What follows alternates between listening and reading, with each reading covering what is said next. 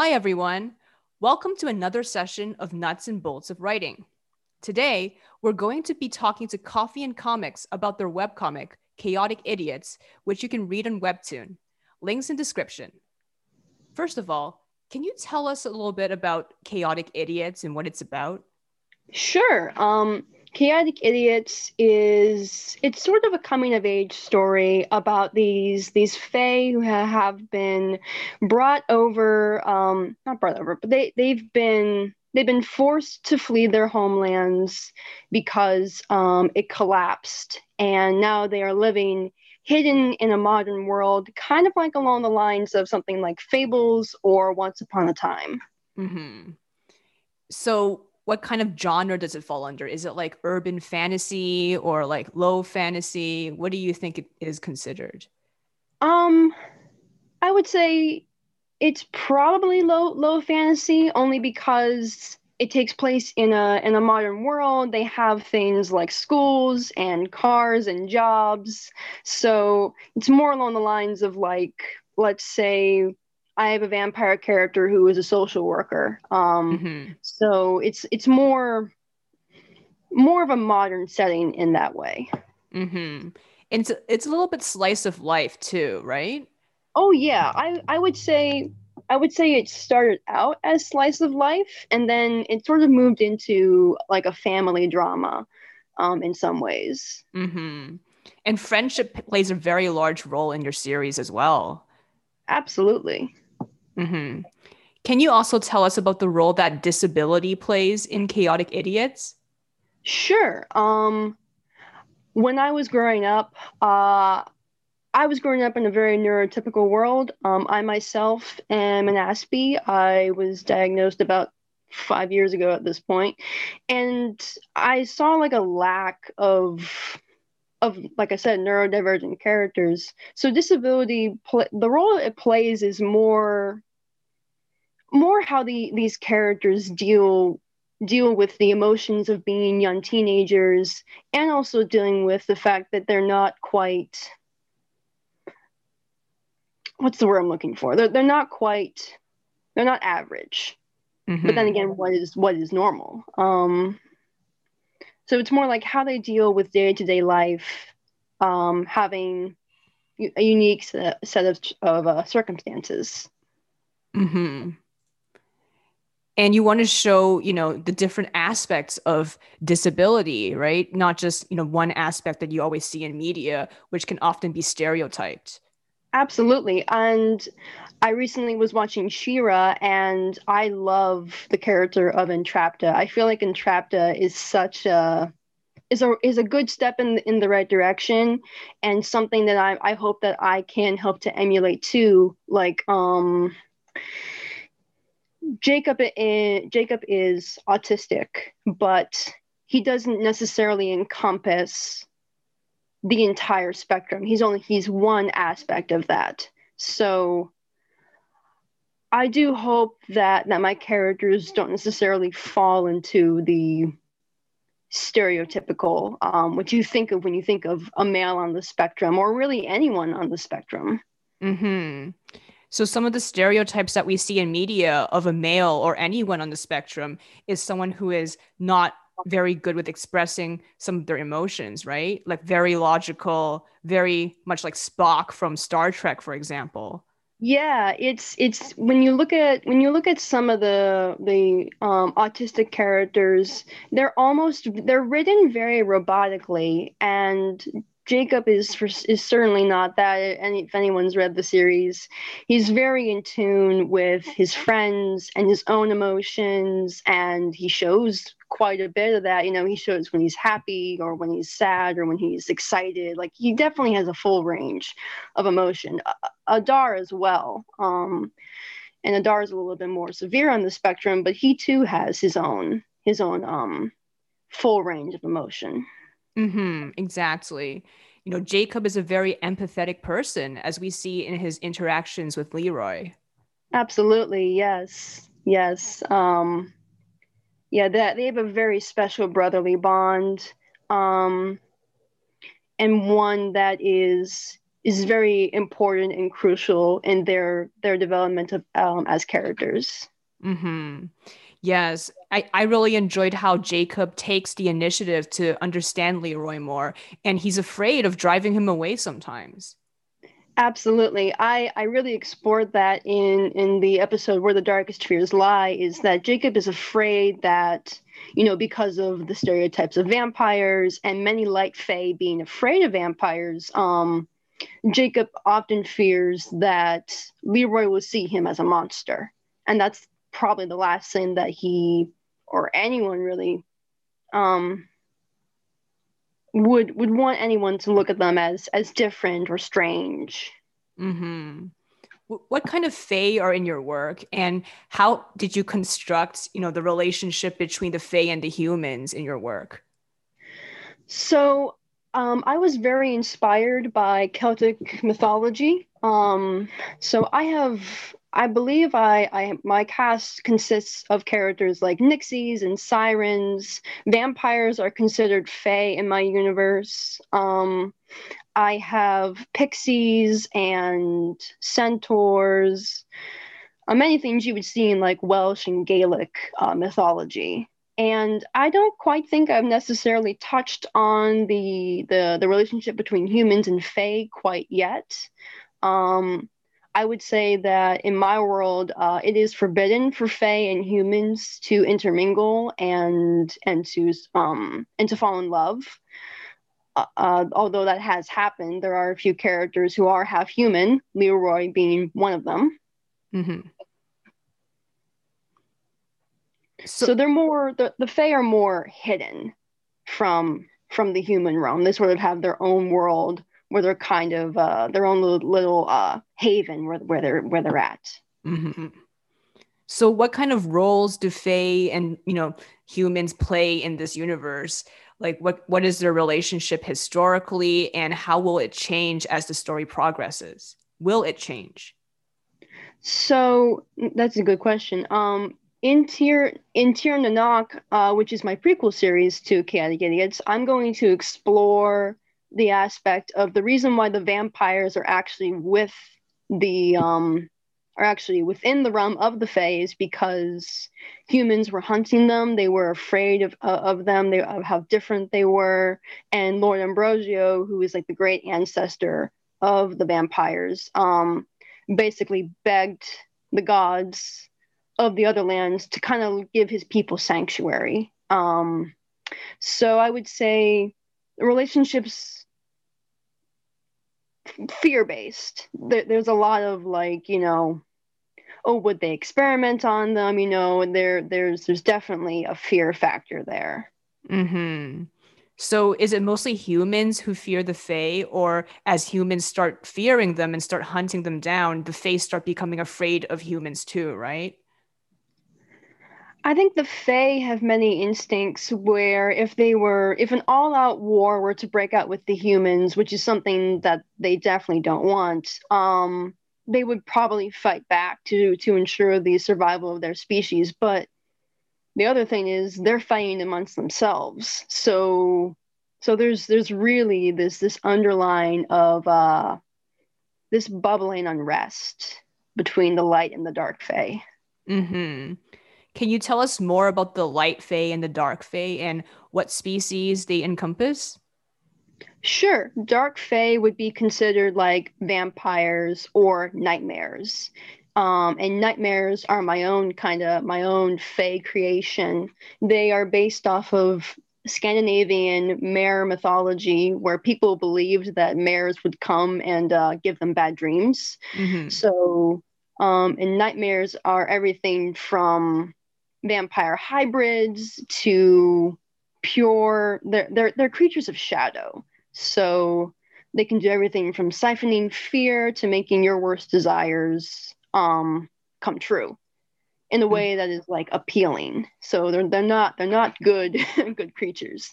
And the light fae would be more like the mavens, which are they're creatures of nature. The mavens or elves and pixies, um, and maybe even the mimics to a degree.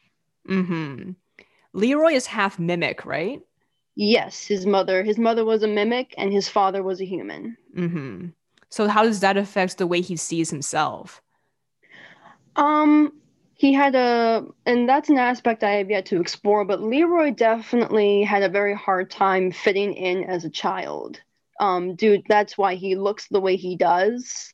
Um, that's why he has the coloring and and the design that he does because he's not he almost has two feet in, in, in, different planes one which is mortal and one which is human. So i imagine it would almost make him feel like an outcast which is why probably he and jacob got along so well. Hmm yes definitely jacob and leroy share a very special bond can you tell us more about their friendship and how you expect their friendship to drive where the series goes because they are the two main characters Sure. Yeah. Um at some point I hope to explore their childhoods a bit more. Jacob himself, even though he is a vampire, um is a little bit of an outcast himself. So I definitely hope to explore further um, what kind of led to them having the bond that they do. And as for where it goes in the future, currently in, in season two, things are a little rocky with them, but uh, hopefully going forward with the next couple episodes, they'll be able to reconcile and uh, come back to where they were before. Mm-hmm. What are the other disabilities that you cover in your series? Sure. Um, on top of uh, ASD, I have congenital deafness. Um, I cover some uh, PTSD as well as depression and anxiety, and something that you could consider close to dissociative identity disorder, but not quite, only because it's a little bit more magical. Mm-hmm. Can you tell us about who these characters who have these conditions are and how they struggle with these conditions? Sure. Um, my character with the congenital deafness is is a character named Lucas Kane, and he is a Nixie. And the one thing that he struggles with is um, he's so a little bit back backstory about him. He was inspired by A Silent Voice, which is a, a beautiful animated film about bullying and disability, particularly of a deaf character. And um, and Lucas struggles with the you know the idea that I think based on my research, um, loneliness in silence.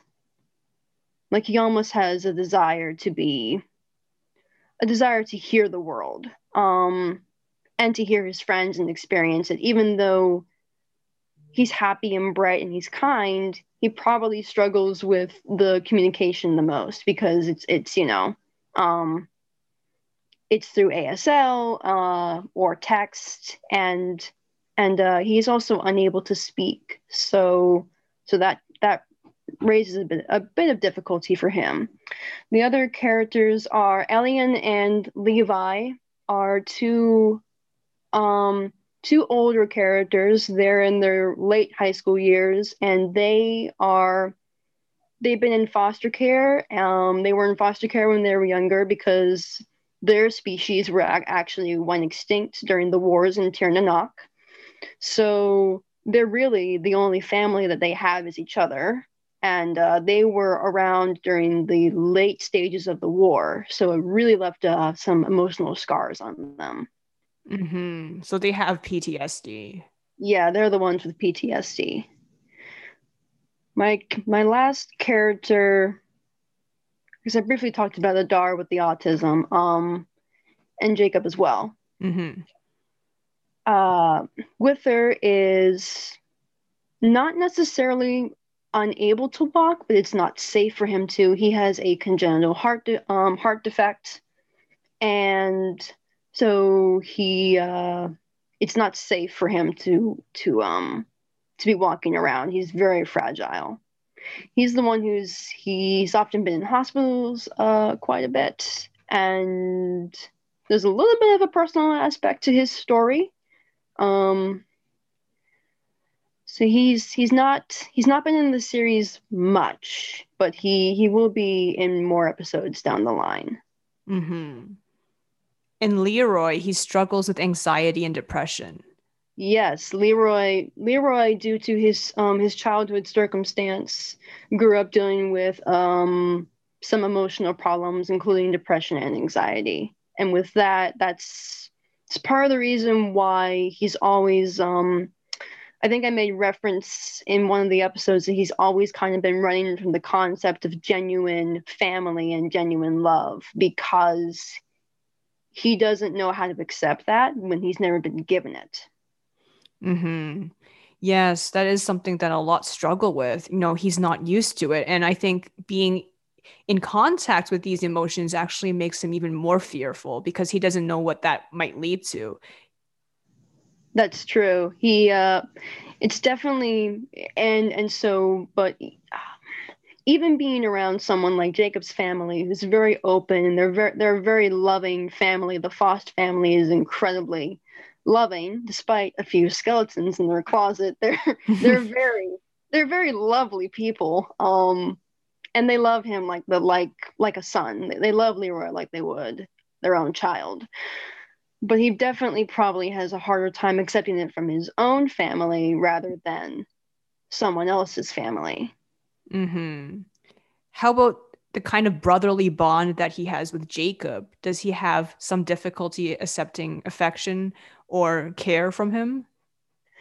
Yeah, in one of my favorite episodes, um, Burgers and Choco Shakes, it's Leroy's birthday, and Jacob wants to have a fun day with him, but it's it's sad. It starts out as a very sad and tense day between the two, um, partially because Leroy's birthday. When I didn't haven't revealed this just yet, but here it is. Um, that was the day that he was put into the foster system. So it's never a happy day for him.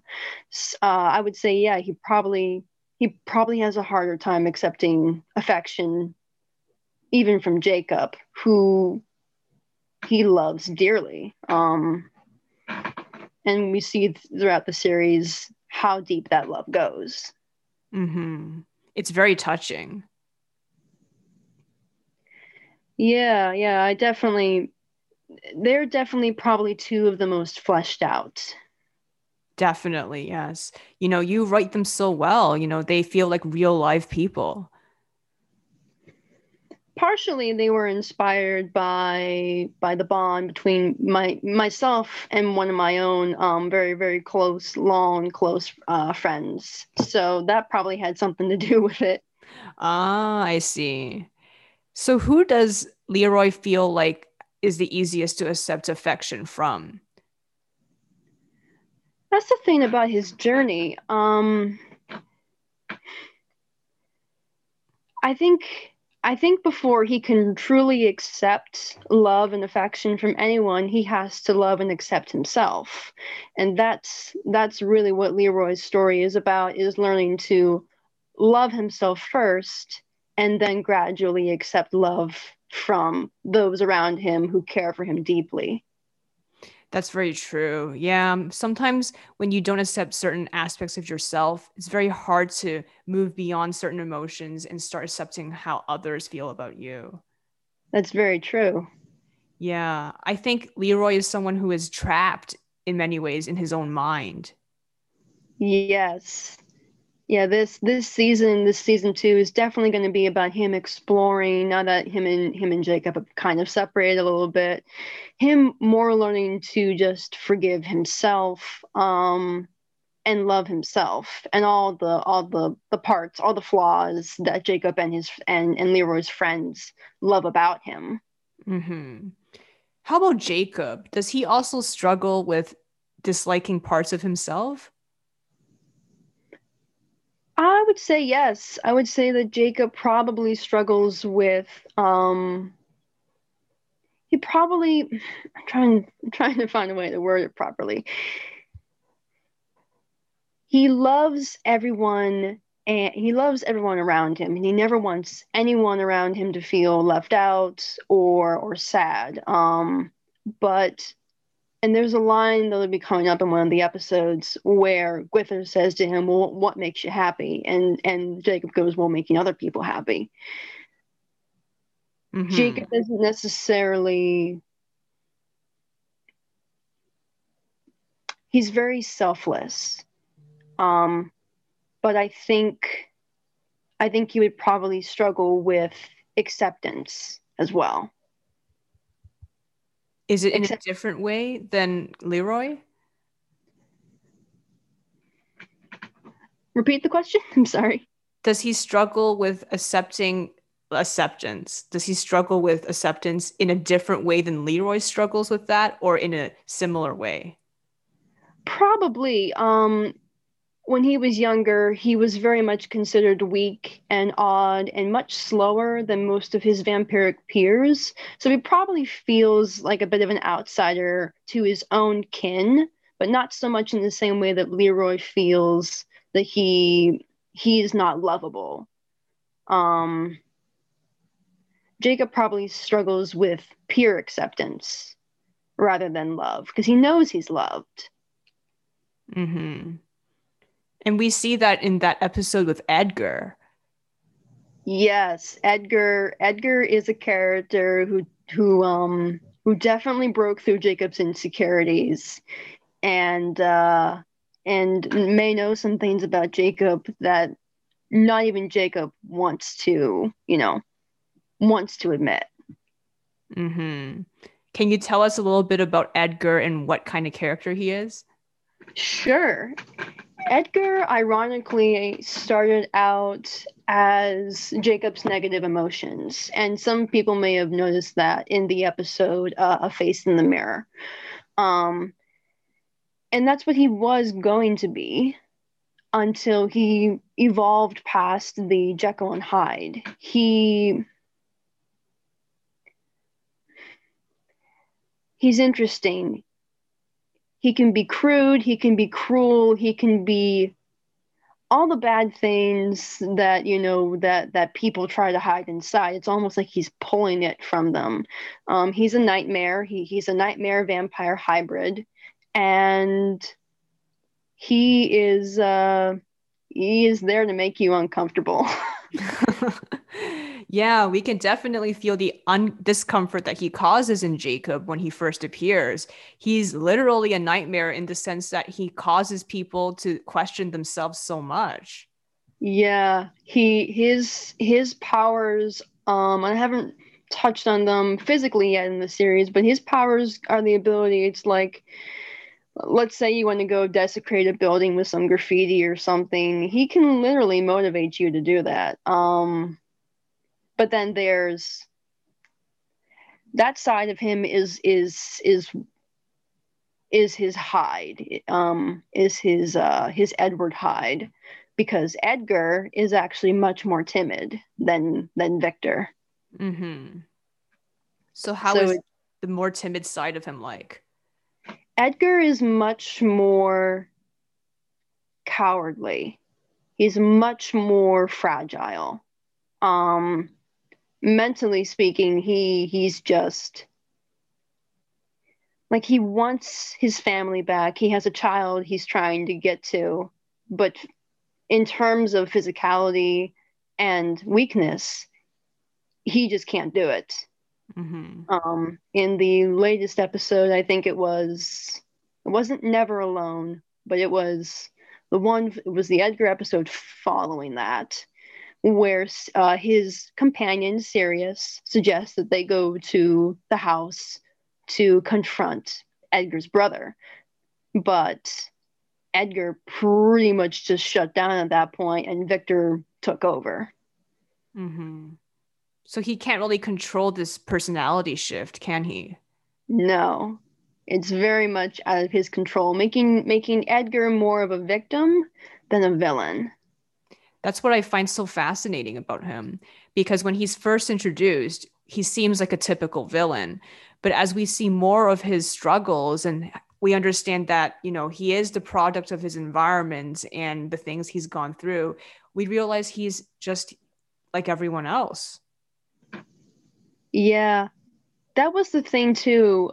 I had I had teased that Edgar was going to be a villain worth reading and that he wasn't going to be quite redeemable until the until the preceding factor of him having a child came in and could have thrown a wrench into into things, but I I went with it, and it turned into this this beautifully complex person dealing with a personality shift due to his own actions. And as you'll see in Nog, he may have had a hand in the creation of Victor. Ah, I see. Not necessarily because he wanted to. He may have had the best intent, mm-hmm. but it didn't. It backfired on him. Mm-hmm. So, what kind of ableist tropes are you challenging in your webtoon? You know, via v what we see in the media. How do you think that your webtoon challenges certain ways that you know people with disabilities are presented? Um, when you when you say ableist, you're talking about the people. You're talking about people who like refuse to see disabilities, like like they're they're very anti anti disability. If I'm if I'm correct.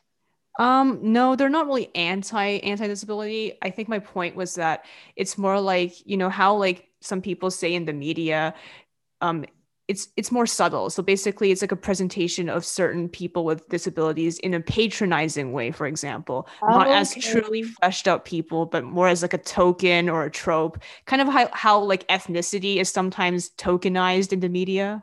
Okay. Oh, okay. Now that makes a lot more sense.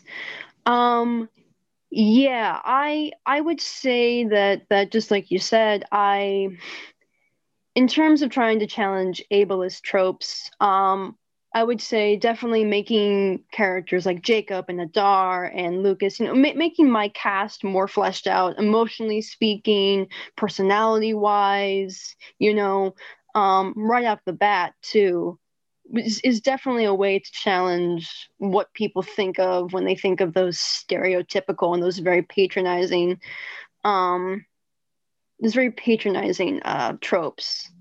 Mm-hmm. What do you think is an example of a patronizing trope that we usually see in the media about people um, with disabilities?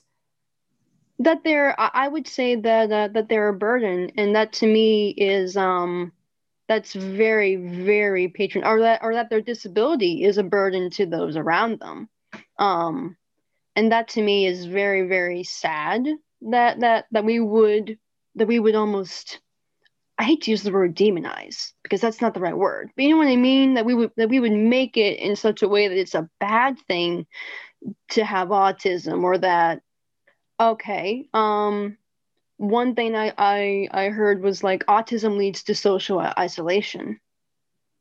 Mm-hmm. It can if you don't take the proper steps to socialize, you know, to help them socialize if they need it. But I don't necessarily think that um, that that's true because I I knew plenty of people who were on the spectrum and you know various spectrums who had plenty of friends. Hmm. So I would definitely say that's that's one that kind of sticks out to me. Hmm. How about other types of disabilities, such as deafness, for example? I definitely think that we need more deaf characters in media. Um, I definitely think that there just needs to be more neuro- neurodivergency. Um, we we should probably be teaching ASL in schools. We should be teaching awareness. You know, not everyone who doesn't talk to you or doesn't respond to you isn't necessarily ignoring you. Um, awareness, awareness, compassion, and kindness is probably our greatest weapons against stuff like that. Mm-hmm, very true. I think, unfortunately, in mainstream media, people with disabilities are often just seen as tokens or, you know, invisible in many senses. You know, they're not seen as full, fully human in the sense that they're not fully developed as characters. They are just there as one dimensional tokens or just in the background. They're never in the forefront.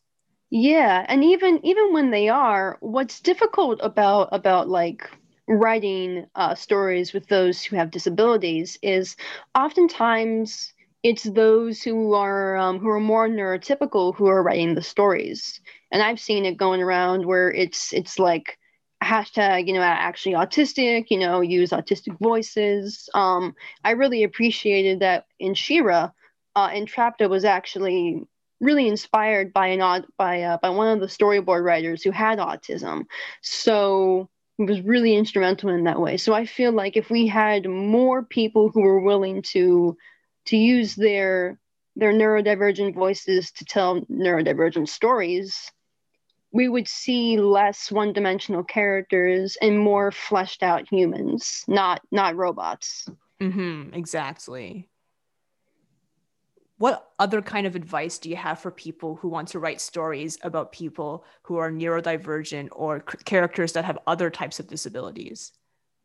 I would say don't be afraid to explore them like you would any other character because at the end of the day even though they have a unique set of circumstances it doesn't make them any less human um, or, or any less supernatural you know whatever whatever kind of character you you are using to tell your story as long as they are authentically and uniquely themselves even with um, a disability as long as long as you are telling that story from your experiences or the experiences you've seen of the people around you i think uh, i say go for it because we definitely need it mm-hmm.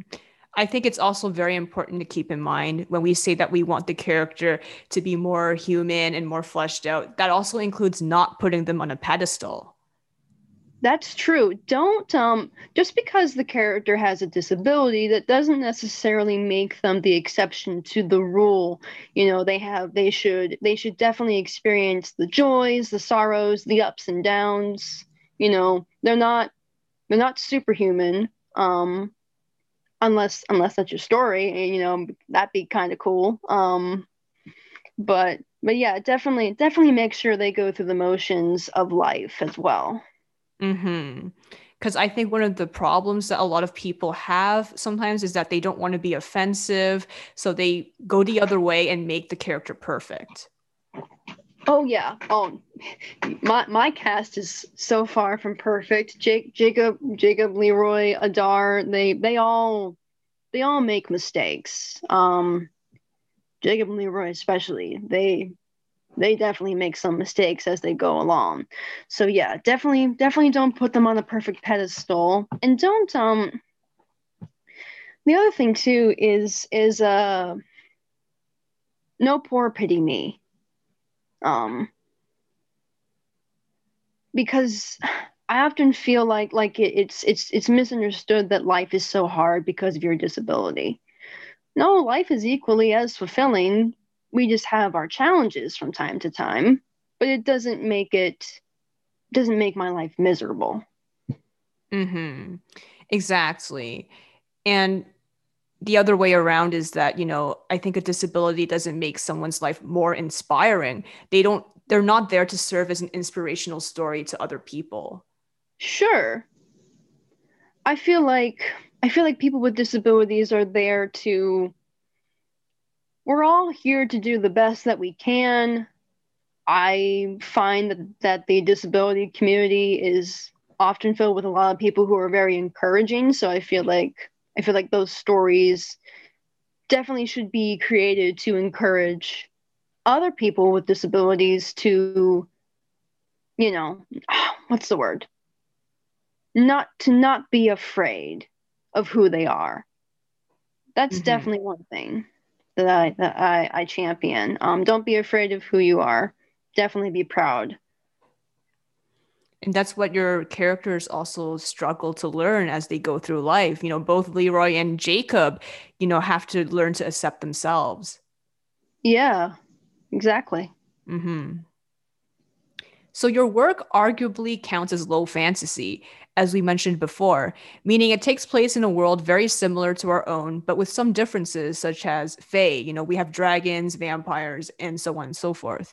What yeah. would you say is the hardest part about writing low fantasy, and what is the easiest?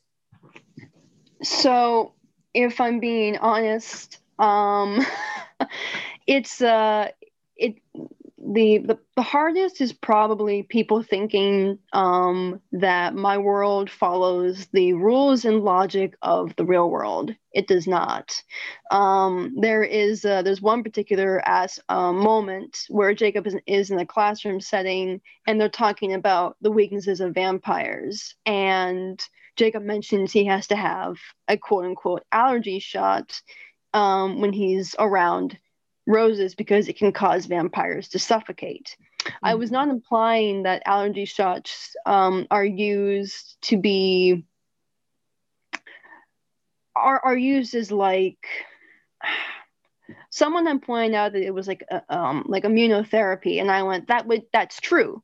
What you're saying is factually true, but it doesn't make sense in vampires. It doesn't make sense in creatures that are considered supernatural. In them, it's more like a defensive agent. I had to make sure I clarified that in the season two premiere because again my my world does not follow the logic of of real life so mm-hmm. that's that was probably the hardest part is trying to to get people to almost suspend their disbelief of real world logic in favor of the world's logic Mm-hmm. The easiest part is I get to bend the rules and pretty much, you know, create, do and say what I, you know, what I feel fits within the boundaries of my world. Mm-hmm. Yeah. What kind of advice would you have for people who want to write their own fantasy series? For example, um, some of my friends, such as my other co-host Tete, she's had some difficulties with her fantasy world building because she she's overwhelmed by how many details have to go into it, and sometimes she's she's really scared of setting something up and saying, and then later on finding out that something else in her world building has contradicted that. What advice would you give people who are struggling with this? What's what's so wonderful about world building is sometimes and, and, and I've done this too. I have another fantasy series I'm working on that uh um I sort of set the world building aside for a little while and focused more so on my characters and my story. What's world building is a tough subject, but I would say um sometimes there are details that are just not going to make it into your series and you can only cover so much because a mentally yes it's very stressing. And and two um you never want to overwhelm your audience.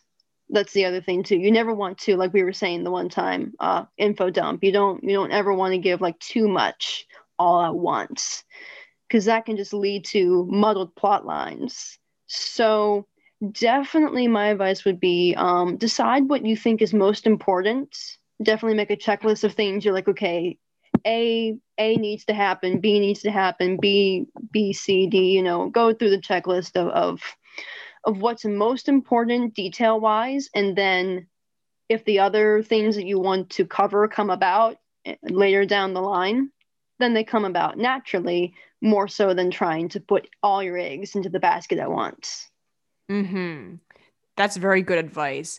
I agree because last time in our episode from last week, we talked with a fantasy writer called Wanda Walker, who also said that she kind of just brushed aside world building sometimes and focused more on the characters.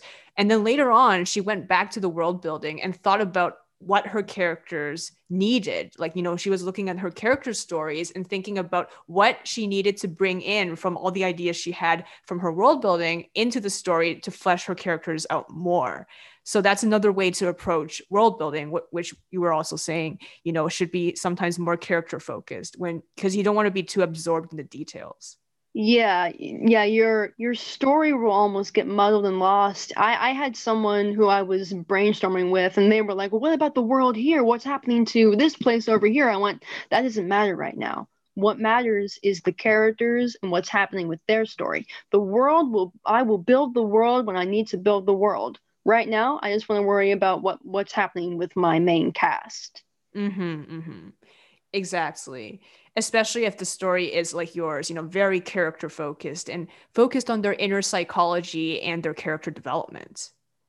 Oh yeah. And that that i learned a lot from listening to just like I listen to so many different people, so many different storytellers from the world of, of games to the world of comics to the world of manga to TV shows and movies. I absorbed whatever I could and then I just took all that advice and put it into one thing. And the one thing I consistently heard was you in order to have a strong story, you need to have strong characters. And I, I'm very, very um I champion character driven stories because um, it matters. It truly matters mm-hmm. to have mm-hmm. well rounded protagonists. I agree. You know, I'm also a very big fan of character driven stories, and I'm a creator of one myself. And I think one of the reasons why I personally have always been drawn to character driven stories is because they explore and answer and, you know, pose so many questions that we real everyday life people face you know they are a reflection of ourselves and our struggles and they can sometimes help us to think about the problems we have and feel better about the problems we have and maybe maybe come up with solutions to the problems we are currently facing. That's true. Yeah i often say it's funny um, people talk about about like don't do a self insert but i feel like i feel like that's almost that's almost oxymoronic because you're writing based on your experiences and things that you yourself have gone through. They might just be a little bit more fictionalized. Exactly. So you're you're mm-hmm. already doing a self-insert. You're you're just not calling it that. There's nothing wrong with self-inserts audience i'm just saying i'm putting it out there because i noticed that like on you know sites especially like 10 years ago when i was like 13 years old or 14 on places like DeviantArt we've been told for countless of years that you should never write self inserts but what they were trying to say back then is kind of different from what we're saying right now as a self insert. Because back then, I think they were talking and criticizing about characters who were like they were not fleshed out. Like these kind of self inserts were just wish fulfillment. You know, they were just in the story. Yeah. So then they can get the perfect love interest and have everything handed over to them without working for it. The but Gary we're Mary talking, Stu? yeah, exactly. The Mary Sue or the Gary Stu. But when we're talking about self inserts in, you know, what we just covered, we're talking about characters who are based on our own experiences and what we went through, which is a bit different. And I would say very different actually from the Mary Sue or the Gary Stu trope. Yes because a lot of these self-insert characters that we're talking about go through a lot of struggles you know they are far from perfect. They don't get everything handed to them like the mary sue or the gary stu supposedly does. Yes. Mm-hmm. but, yeah I would, I would agree with that. Yeah. And also another thing is that having a gary stu or a mary sue isn't necessarily the end of the world. I think a lot of creators are have been told over the internet, especially that oh, if you have you know this kind of character, then you know it's really bad. But I don't think it is really that bad. It's a starting point. Everyone has to start from somewhere, and you know. I don't really think you can really just say, oh, because this character is a Mary Sue, we should never work with them again. Well, no, every character has to start from somewhere. And you know you can think more about how to make that character engaging more human and just more fleshed out and interesting. Yeah just I mean, labeling if- a character as mary sue and brushing him or her aside is is not the way to go about it. Yeah there there is definitely a fine line and that, that's an interesting thing too. I mean if your character starts out as you know starts off in that and then you go and then you decide to flesh them out further and further the story goes along i think that's fine you know having them have the perfect you know perfect hair perfect body you know all that sort of stuff. But then sort of branching out and giving them flaws because flaws are what make characters relatable um then yeah that's fine. It's fine as a starting point. Just make sure that you go beyond that. Mm-hmm exactly. I think, you know, a character needs to be dynamic and grow. And I mean, in order to be engaging, unless it's some kind of parody where, you know, the whole story is a parody of something or some kind of yes. commentary on something else or a satire. I mean, that's totally different. But in a oh, character, yeah, yeah in a different mm-hmm. setting. Mm-hmm. It depends on what you want with the story. I mean, as the creator, you get to decide for yourself what you want to achieve with your character. I agree with that. Yeah, and that's the wonderful thing about being an author. Um, an author in, in, in some regard, you know, you, you get to decide, you know, exactly what your character is going to go through and how. Exactly. Mm-hmm. Anything else you want to tell us about chaotic idiots and the process of creation in general? Um. Hmm. I felt like there was. Did we get through all our questions? Uh, yes, I think we did. Well, um, I I guess I guess my hope for chaotic idiots uh, is that people find it enjoyable. Um, that I'm I'm doing my my disability representation right. I hope people will enjoy its prequel as well.